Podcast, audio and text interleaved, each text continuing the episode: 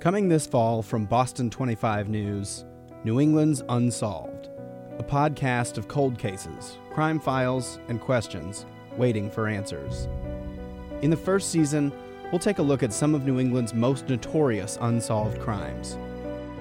It will soon be 12 years since Molly Bish was abducted and murdered from Comins Pond in Warren, and there is still no sign of an arrest in a case that has captured the attention of people throughout New England.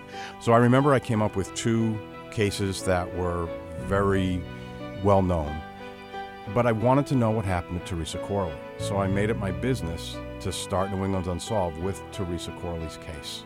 When the thieves finally left the museum, packed up the car, and drove off down Palace Road, they pulled off the biggest art heist in world history.